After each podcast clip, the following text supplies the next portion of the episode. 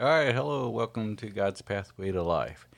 This is one is just a short little piece. Uh, this is some things that the Lord has put on my heart that I think people should be aware of and or should have some understanding about. the first one I'd like to talk about is did Adam and Eve walk around in the garden of Eve, a garden of Eve, naked?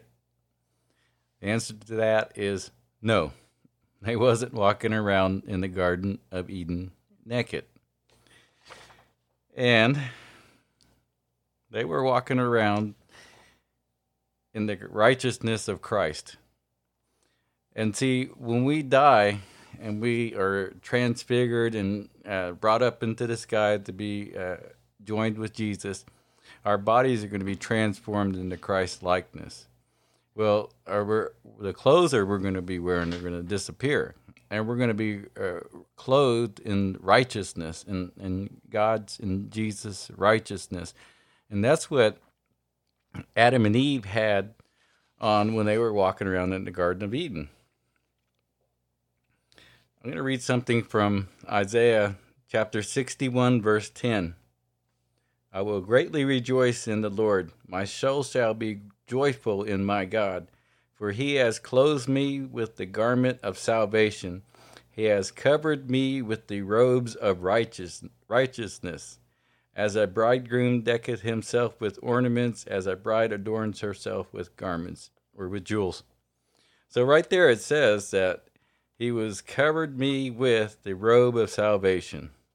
So, you know, there was one right there that I found. And here's another one it would be Psalms 139, verse 9. Oh, Psalms 132. I'm sorry, 132, verse 9. Let your priests be covered, clothed with righteousness, and let your saints shout for joy. So there's two instances that I found really quick that the Bible talks about that covered in uh, uh, righteousness. And there is another one. That said for my uh, Corinthians five twenty one for the sake for our sake he was made to be sin who know no sin so that in him we might be become the righteousness of God. And see that's what they're talking about. That you know his righteousness is what covers us. So Adam and Eve were they walking around in the garden of uh, uh, the garden naked? No they wasn't naked they were clothed in the righteousness of Christ. But when they sinned, when they went over there and took that apple and took a bite of it and opened their eyes and understood sin, that's when they're the righteousness of Christ, because you got to remember he's pure holiness. He can't be around sin. As soon as that sin entered their body, their clothing, their righteousness of Christ disappeared. It it vaporized in a second. And that's why they realized that's why they were naked. That's how that happened. They wasn't walking around naked in the garden. God's not a freak like that. He had they were clothed in righteousness. A lot of people get dirty minded and that's the first place they go. That's not right. That's, that's nowhere near that. And that's the world there. And another one I'd like to talk about is uh, kings.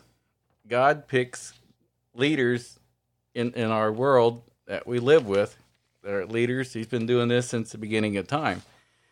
If you can remember, the Jews, see, God used to be the king of the Jews. He was the king, the leader. He went before him in a cloud of pillar. You can all read that in the, the first four books of, of the Bible.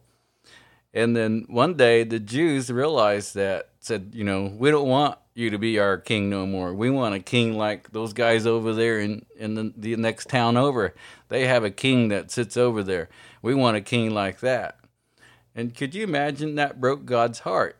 And so he gave him a king. And so ever since then, God has been placing leaders in, in our life, in this world. And so uh, when when God picks a king, you know, he, he, has control of that king's heart. So first, let's go to chapter Romans chapter thirteen, verse one and two, I think. Where's my glasses? Sorry. Once you get past forty-five, you got to wear glasses. Okay, but not everybody, just me. Let every soul be subject to the higher power. Higher power means government authorities. For there is none power but of God, and the power that be are ordained of God. That right there says ordained means established by. So let every soul, let everybody know, let everybody be subject to the higher powers, to government, for there is no power but of God. Government gets their authority from God. Authority was created by God, it originates from God, it's by God. So when you see people out there flipping their fingers or not respecting law enforcement, not respecting authority, they're they're not disrespecting law enforcement. They're disrespecting God's authority. And that's what you're seeing in our society today. A disrespect for God's authority. And the powers that are be are ordained of God. God established our governments, God established our laws, God established everything that we have in our world. And even more so for America. America is a Christian based country. We were founded by Christians led by Christians. And see, the world agenda, what they want to do now is they want to dilute the Christian base. They want to bring in other religions and other people from other countries into America because the best way to destroy a country or destroy a culture is by bringing outside influences into it. It's in the Bible. When God would set his people in a place, when they were wandering around in the desert for 40 years, he told them, do not go over there. Do not mix with them people. Do not do anything with those people. When, when he got when he started establishing his people, he gave them strict boundaries not to uh, associate with certain people because they were pagans. And he said, if you bring these pagans in, then they're, they're going to pull your heart away from me, and then you'll you'll start worshiping pagans, and then you'll fall away. God, right now we're in the Laodicean era. This is the last last part of the church age. And they're talk about a great falling away. And that's what we're seeing now. People are, America is turning its back on God. And we're actually seeing, we're actually going to see this. We're actually alive to see this. It's, it's terrible. The saddest thing I've ever seen. Okay, so the other one I found was uh, Psalms 21.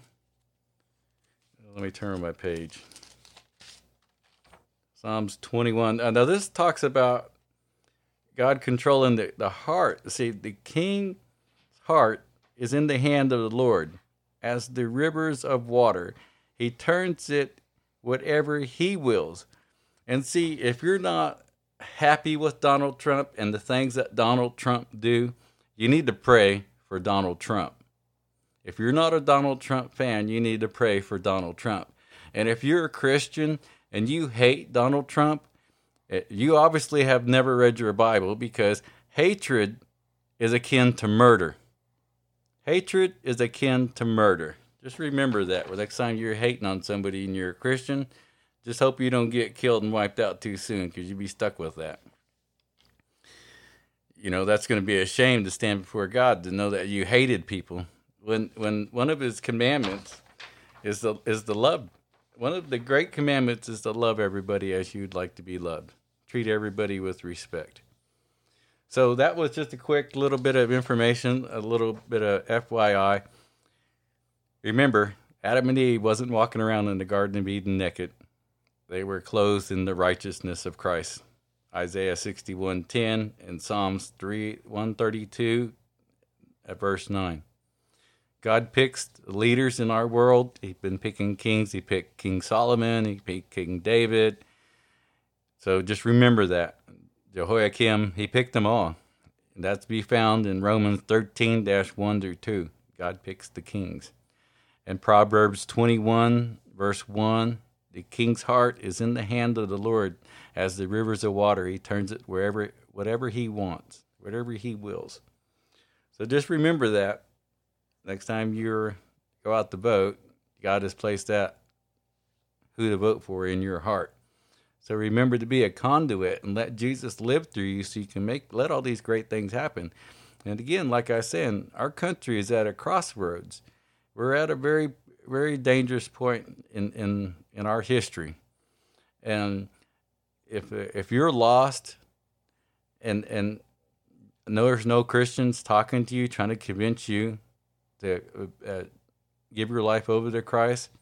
And if you're a Christian and you're sitting there saying, "Why is this everything's turning so bad?" It's your fault because you're not getting out there and you're not sharing the word of God. And you're not sharing the word of God with the lost.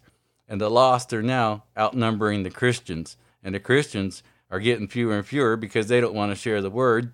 So you're stingy with the word of God. I'm calling you stingy with the word of God. If you're a lost person and you found this channel and you want to be a Christian, the first thing you could do, easiest thing to do, whatever your body wants to do, don't do it. You know, if your body wants to do something, it's probably not right for you. Everything your body doesn't want to do, go to church, read your Bible, study the Word, you should do it. So that's about it. That's all I have. Remember, uh, say something nice to somebody you don't know because we is all strangers. Okay, you have a good day. Thank you. Bye.